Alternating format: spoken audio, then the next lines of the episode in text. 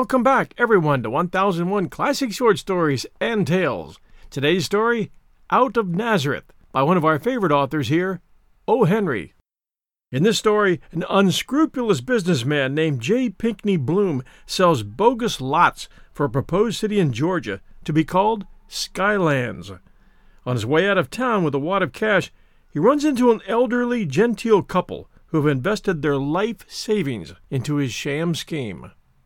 And now, Out of Nazareth by O. Henry.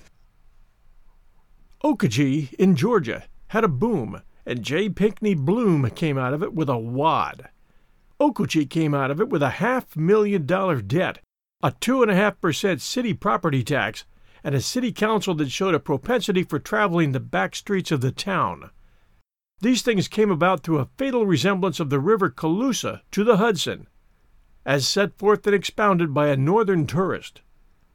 Okagee felt that New York should not be allowed to consider itself the only alligator in the swamp, so to speak, and then that harmless but persistent individual so numerous in the South, the man who is always clamoring for more cotton mills and is ready to take a dollar's worth of stock, provided he can borrow the dollar. That man added his deadly work to the tourist's innocent praise, and Okagee fell. The Calusa River winds through a range of small mountains, passes Okagee, and then blends its waters trippingly, as fall the mellifluous Indian syllables, with the Chattahoochee. Okagee rose, as it were, from its sunny seat on the post office stoop, hitched up its suspender, and threw a granite dam 240 feet long and 60 feet high across the Calusa, one mile above the town.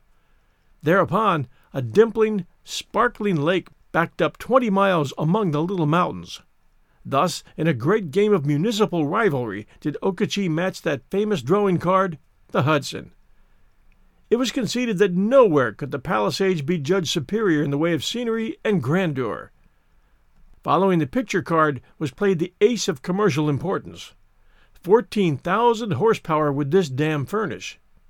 Cotton mills, factories, and manufacturing plants would rise up as the green corn after a shower.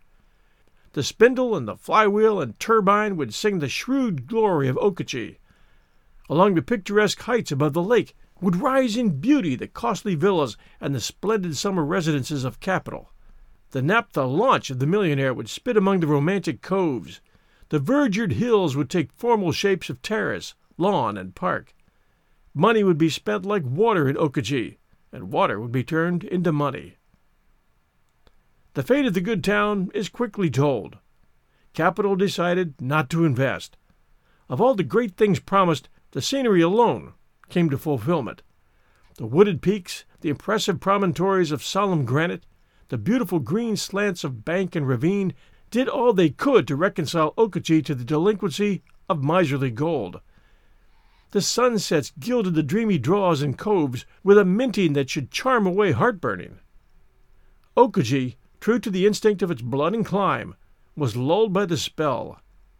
It climbed out of the arena, loosed its suspender, sat down again on the post office stoop, and took a chew.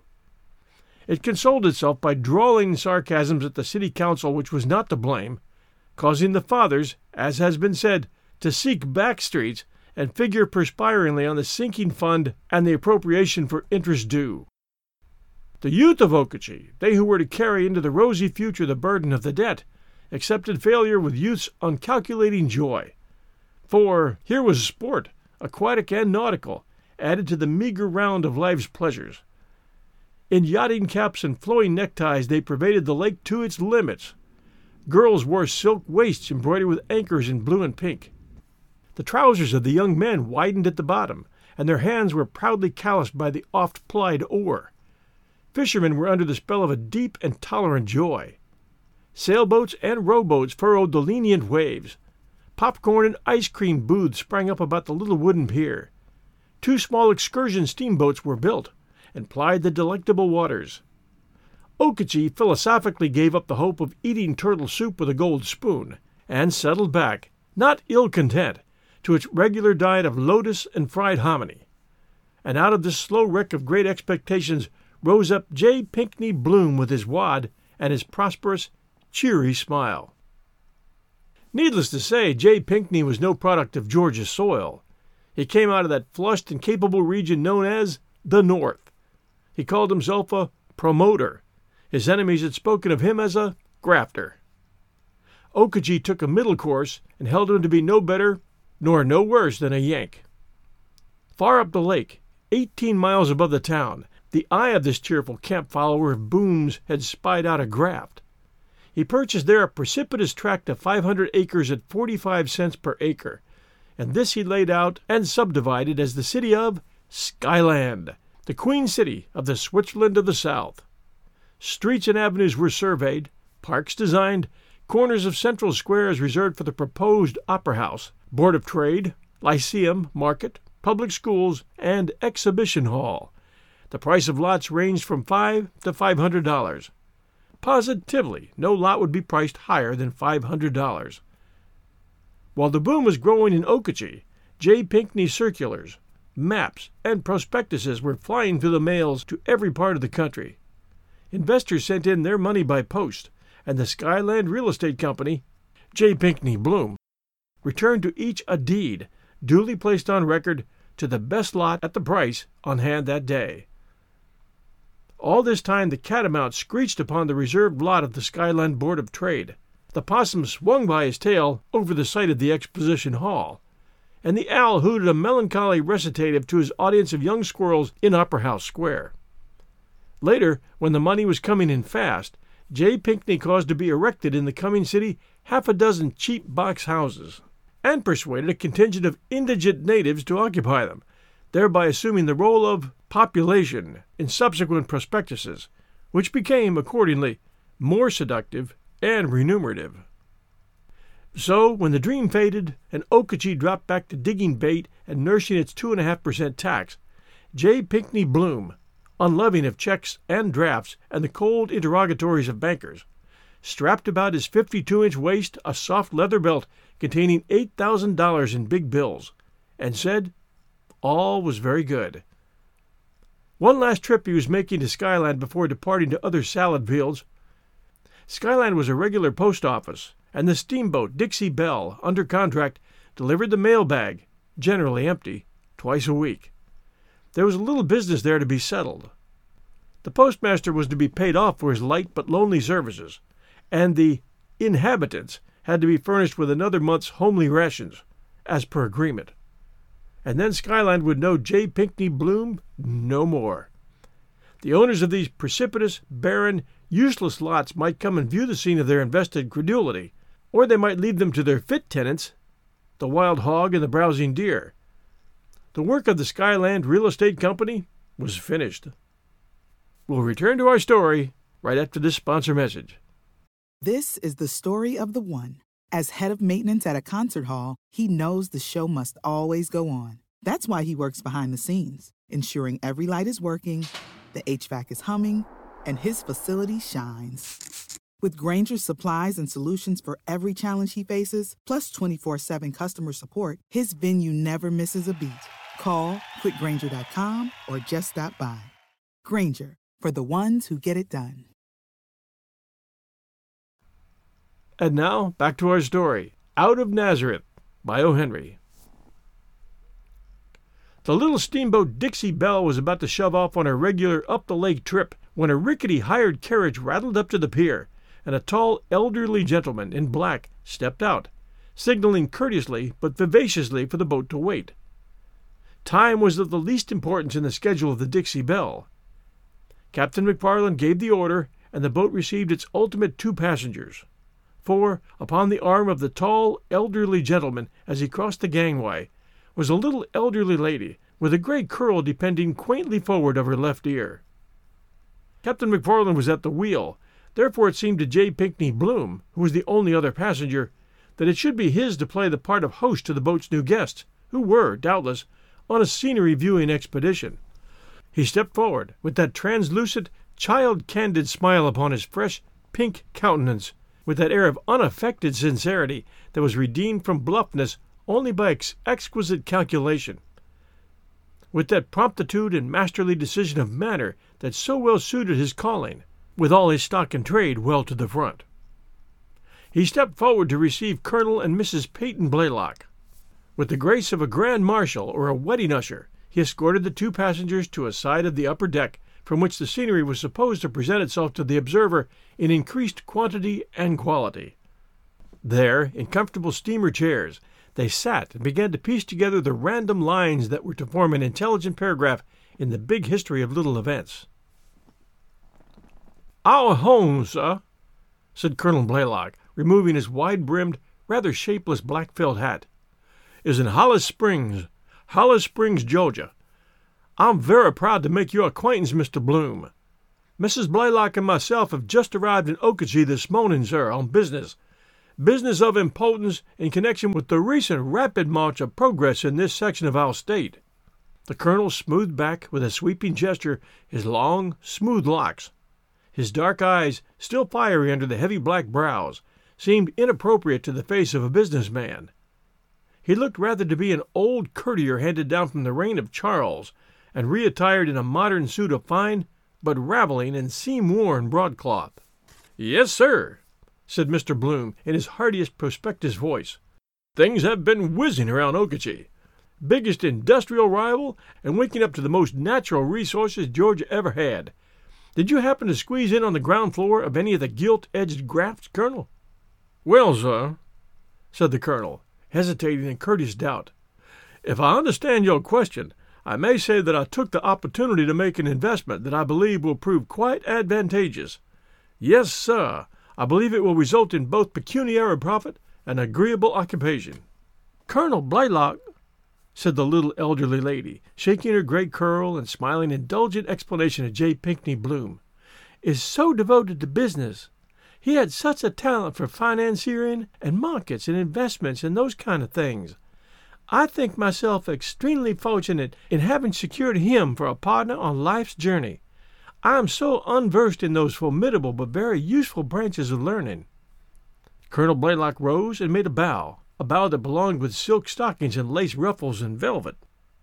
Practical affairs, he said, with a wave of his hand toward the promoter, are, if I may use the comparison, the garden walks upon which we tread through life viewing upon either side of us the flowers which brighten that journey. It's my pleasure to be able to lay out a walk or two. Mrs. Blaylock, sir, is one of those fortunate higher spirits whose mission it is to make the flowers grow. Perhaps, Mr. Bloom, you have perused the lines of Lorella, the Southern poetess. That's the name above which Mrs. Blaylock has contributed to the press of the South for many years. Uh, unfortunately, said Mr. Bloom, with a sense of loss clearly written upon his frank face. I'm like the Colonel, in the walk making business myself, and I haven't had time to even take a sniff at the flowers. Poetry is a line I never dealt in. It must be nice, though. Quite nice. It is the region, smiled Mrs. Blaylock, in which my soul dwells. My shawl, Peyton, if you please. The breeze comes a little chilly from yon bergered hills. The colonel drew from the tall pocket of his coat a small shawl of knitted silk and laid it solicitously about the shoulders of the lady. Mrs. Blaylock sighed contentedly and turned her expressive eyes, still as clear and unworldly as a child's, upon the steep slopes that were slowly slipping past. Very clear and stately they looked in the clear morning air. They seemed to speak in familiar terms to the responsive spirit of Lorella. My native hills, she murmured dreamily. See how the foliage drinks the sunlight from the hollows and the dales? Mrs. Blaylock's maiden days, said the colonel, interpreting her mood to J. Pinkney Bloom, were spent among the mountains of northern Georgia. Mountain air and mountain scenery recalled to her those days. Holly Springs, where we've lived for twenty years, is low and flat. I fear that she may have suffered in health and spirits by so long a residence there. That is one potent reason for the change we are making. My dear, can you not recall those lines you wrote entitled, I think, The Georgia Hills? The poem that was so extensively copied by the Southern press and praised so highly by the Atlanta critics. Mrs. Blaylock turned a glance of speaking tenderness upon the colonel, fingered for a moment the silvery curl that drooped upon her bosom, then looked again toward the mountains. Without preliminary or affectation or demurral, she began, in rather thrilling and more deeply pitched tones to recite these lines The Georgia hills, O heart, why dost thou pine? Are not those shadowed lowlands fair with mead and bloom and vine? Ah, as the slow paced river here broods on its natural rills, my spirit drifts in longing sweet back to the Georgia hills. And through the close drawn curtain night I steal on sleep's slow wings back to my heart's ease, slopes of pine where end my wanderings. Oh, heaven seems nearer from their tops, and far the earthly ills, even in dreams, if I may but dream of my Georgia hills. The grass upon their orchard sides is the fine couch to me. The common note of each small bird passes all minstrelsy. It would not seem so dread a thing if, when the reaper wills, he might come there and take my hand up in the Georgia hills. That's great stuff, ma'am, said J. Pinkney Bloom enthusiastically when the poetess had concluded. I wish I'd looked up poetry more than I have. I was raised in the Pine Hills myself. The mountains ever call to their children, murmured Mrs. Blaylock. I feel that life will take on the rosy hue of hope again in among those beautiful hills. Peyton, a little taste of the currant wine, if you'll be so good. The journey through delightful in the extreme slightly fatigues me. Colonel Blaylock again visited the depths of his prolific coat and produced a tightly corked, rough, black bottle. Mr. Bloom was on his feet in an instant. Let me bring a glass, ma'am. You come along, Colonel. There's a little table we can bring too. Maybe we can scare up some fruit or a cup of tea on board. I'll ask Mac. Mrs. Blaylock reclined at ease. Few royal ladies have held their royal prerogative with, with the serene grace of the, of the petted Southern woman. The colonel with an air as gallant and assiduous as in the days of his courtship, and J. Pinkney Bloom with a ponderous agility half professional and half directed by some resurrected, unnamed, long forgotten sentiment, formed a diversified but attentive court. The currant wine, wine homemade from the Holly Springs fruit, went round, and then J. Pinkney began to hear something of Holly Springs life. It seemed, from the conversation of the Blaylocks, that the Springs was decadent. A third of the population had moved away. Business, and the colonel was an authority on business, had dwindled to nothing. After carefully studying the field of opportunities open to capital, he had sold his little property there for eight hundred dollars and invested it in one of the enterprises opened up by the book in Okechee. He had sold his little property there for eight hundred dollars and invested it in one of the enterprises opened up by the book in Okechee.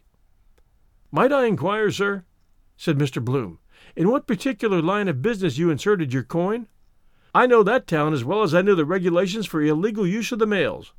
I might give you a hunch as to whether you can make the game go or not. J. Pinkney somehow had a kindly feeling toward these unsophisticated representatives of bygone days. They were so simple, impractical, and unsuspecting. He was glad that he happened not to have a gold brick or a block of that Western bad boy silver mine stock along with him. He would have disliked to unload on people he liked so well as he did these, but there are some temptations too enticing to be resisted. No, sir, said Colonel Blaylock, pausing to arrange the Queen's wrap. I did not invest in Okechee. I've made an exhaustive study of business conditions, and I regard old settled towns as unfavorable fields in which to place capital that is limited in amount.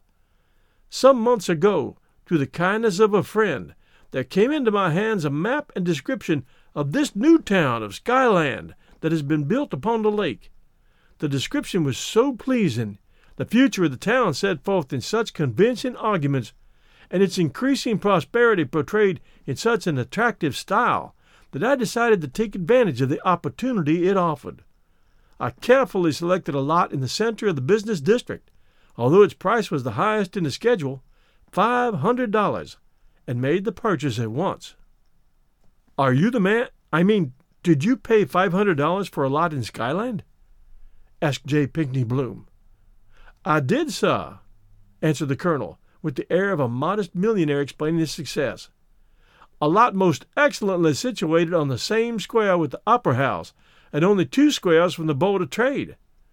I consider the purchase a most fortuitous one. It's my intention to erect a small building upon it at once and open a modest book and stationery store. During past years I've met with many pecuniary reverses, and now I find it necessary to engage in some commercial occupation that will furnish me with a livelihood.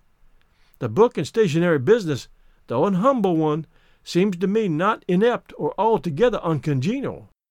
I am a graduate of the University of Virginia, and Mrs. Blaylock's really wonderful acquaintance with Belles lettres and poetic literature should go far toward ensuring success. Of course, Mrs. Blaylock would not personally serve behind the counter. With the nearly three hundred dollars I have remaining, I can manage the building of a house by giving a lien on the lot. I have an old friend in Atlanta who is a partner in a large bookstore, and he's agreed to furnish me with a stock of goods on credit, on extremely easy terms. I am pleased to hope, sir, that Mrs. Blaylock's health and happiness will be increased by the change of locality. Already I fancy I can perceive the return of those roses that were once the hope and despair of Georgia Cavaliers. Again followed that wonderful bow as the colonel lightly touched the pale cheek of the poetess. Mrs. Blaylock, blushing like a girl, and gave the colonel an arch, reproving tap. Secret of eternal youth, where art thou? Every second the answer comes. Those years, those years, said Mrs. Blaylock, in Holly Springs were long, long, long. But now is the promised land in sight. Skyland, Skyland, a lovely name. Doubtless, said the colonel. We shall be able to secure comfortable accommodations at some modest hotel at reasonable rates. Our trunks are in Okauchee, to be folded when we shall have made permanent arrangements.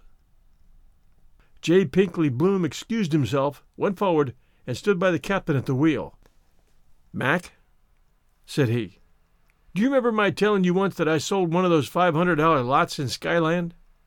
Yeah, seems I do, grinned Captain McFarland. I am not a coward, as a general rule, went on the promoter, but I always said that if I ever met the sucker that bought that lot, I'd run like a turkey. Now, you see that old babe in the wood over there? Well, he's the boy that drew the prize. That was the only $500 lot that went. The rest ranged from $10 to 200 His wife writes poetry. She's invented one about the high grounds of Georgia that's way up in G. They're going to Skyland to open a bookstore. Well, said McFarland, with another grin, it's a good thing you're along, J.P. You can show 'em around town until they begin to feel at home. He's got three hundred dollars left to build a house and a store with, went on J. Pinkney, as if he were talking to himself. And he thinks there's an opera house up there. Captain McFarland released the wheel long enough to give his leg a roguish slap. You, you old fat rascal! he chuckled, with a wink. Mac, you're a fool, said J. Pinkney Bloom, coldly. He went back and joined the Blaylocks, where he sat, less talkative, with that straight furrow between his brows that always stood as a signal of schemes being shaped within. There's a good many swindles connected with these booms, he said presently. What if this Skyland should turn out to be one? That is, suppose business should be sort of dull there, with no special sale for books. My dear sir, said Colonel Blaylock, resting his hand upon the back of his wife's chair, three times I've been reduced to almost penury by the duplicity of others, but I've not yet lost faith in humanity. If I've been deceived again, still we may glean health and content, if not worldly profit. I am aware that there are dishonest schemers in the world who set traps for the unwary, but even they are not altogether bad.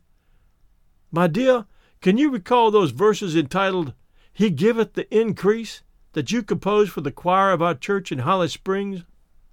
That was four years ago, said Mrs. Blaylock. Perhaps I can repeat a verse or two. The lily springs from the rotting mold, pearls from the deep sea shine. Good will come out of Nazareth, all in God's own time. To the hardest heart the softening grace cometh at last to bless, gilding it right to help and cheer and succor in distress. I cannot remember the rest. The lines were not ambitious. They were written to the music composed by a dear friend. Oh, it's a fine rhyme, just the same, declared Mr. Bloom. It seems to ring the bell all right. I guess I gather the sense of it. It means that the rankest kind of phony will give you the best end of it once in a while. Mr. Bloom strayed thoughtfully back to the captain and stood meditating. Ought to be in sight of the spires and gilded domes of Skyland now in just a few minutes, chirruped McFarland, shaking with enjoyment. Go to the devil, said Mr. Bloom, still pensive. And now upon the left bank they caught a glimpse of a white village, high up on the hills, smothered among green trees. That was Cold Branch, no boom town, but the slow growth of many years. Cold Branch lay on the edge of the grape and corn lands. The big country road ran just back of the heights. Cold Branch had nothing in common with the frisky ambition of Okauchee with its impertinent lake. Mac, said J. Pinkney suddenly, I want you to stop at Cold Branch. There's a landing there that they made to use sometimes when the river was up.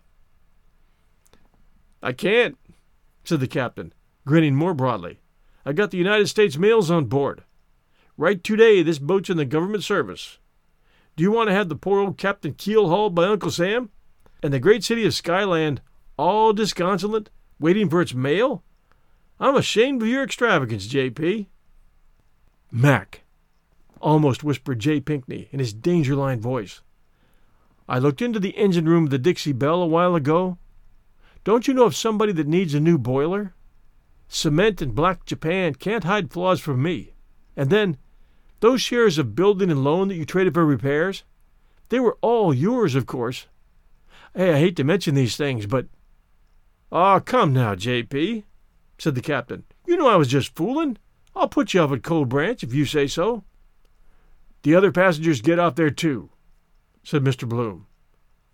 Further conversation was held, and in ten minutes the Dixie Belle turned her nose toward a little cranky wooden pier on the left bank, and the captain, relinquishing the wheel to a roustabout, came to the passenger deck and made the remarkable announcement All out for Skyland! The Blaylocks and J. Pinkney Bloom disembarked, and the Dixie Belle proceeded on her way up the lake. Guided by the indefatigable promoter, they slowly climbed the steep hillside, pausing often to rest and admire the view. Finally, they entered the village of Cold Branch.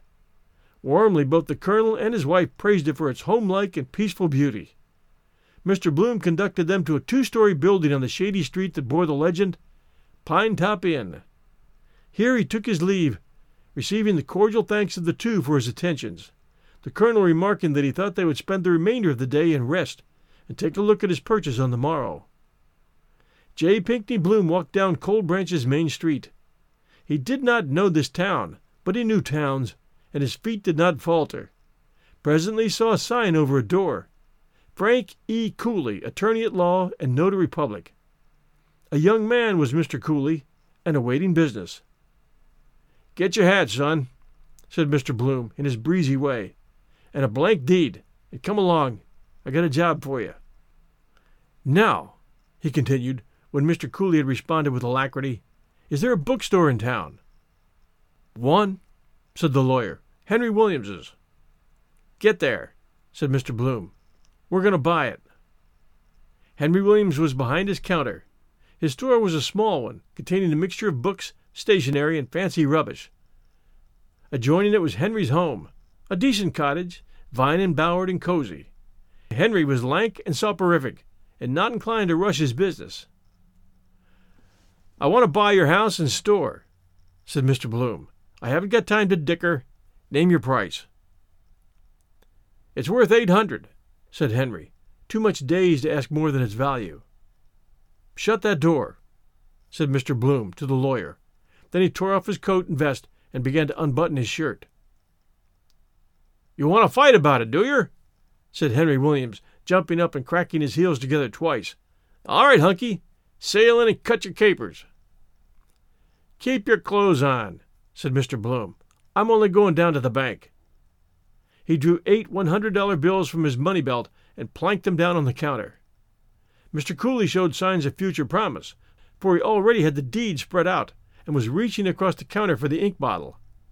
Never before or since was such a quick action had in Cold Branch. Your name, please? asked the lawyer. Make it out to Peyton Blaylock, said Mr. Bloom. God knows how to spell it.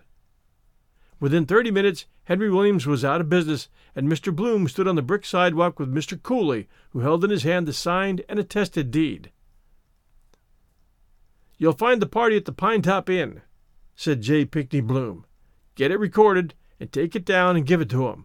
He'll ask you a hell's minute questions, so here's ten dollars for the trouble you'll have in not being able to answer 'em. Ever run much to poetry, young man? Well, said the really talented Cooley, who had yet retained his right mind. Now and then.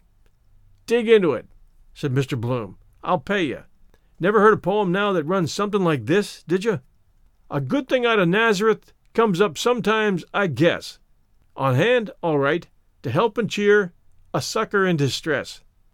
No, I believe not, said Mr. Cooley. It's a hymn, said J. Pinkney Bloom. Now, show me the way to a livery stable, son, for I'm going to hit the dirt road back to Okochee. Thanks for joining us for this story today, Out of Nazareth by O. Henry. Hope you enjoyed it as much as I did. Thanks for joining us, everyone. We'll be back next Sunday night at 8 p.m. Eastern Time with a brand new story at 1001 Classic Short Stories and Tales. This is your host, John Hagedorn. Everyone, stay safe, and we'll be back soon.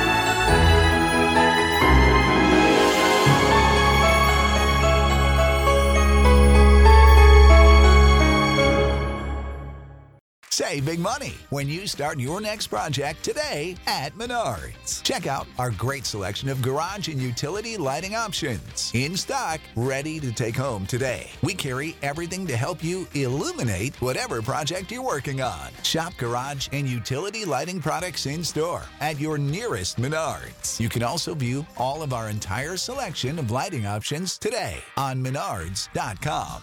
Save big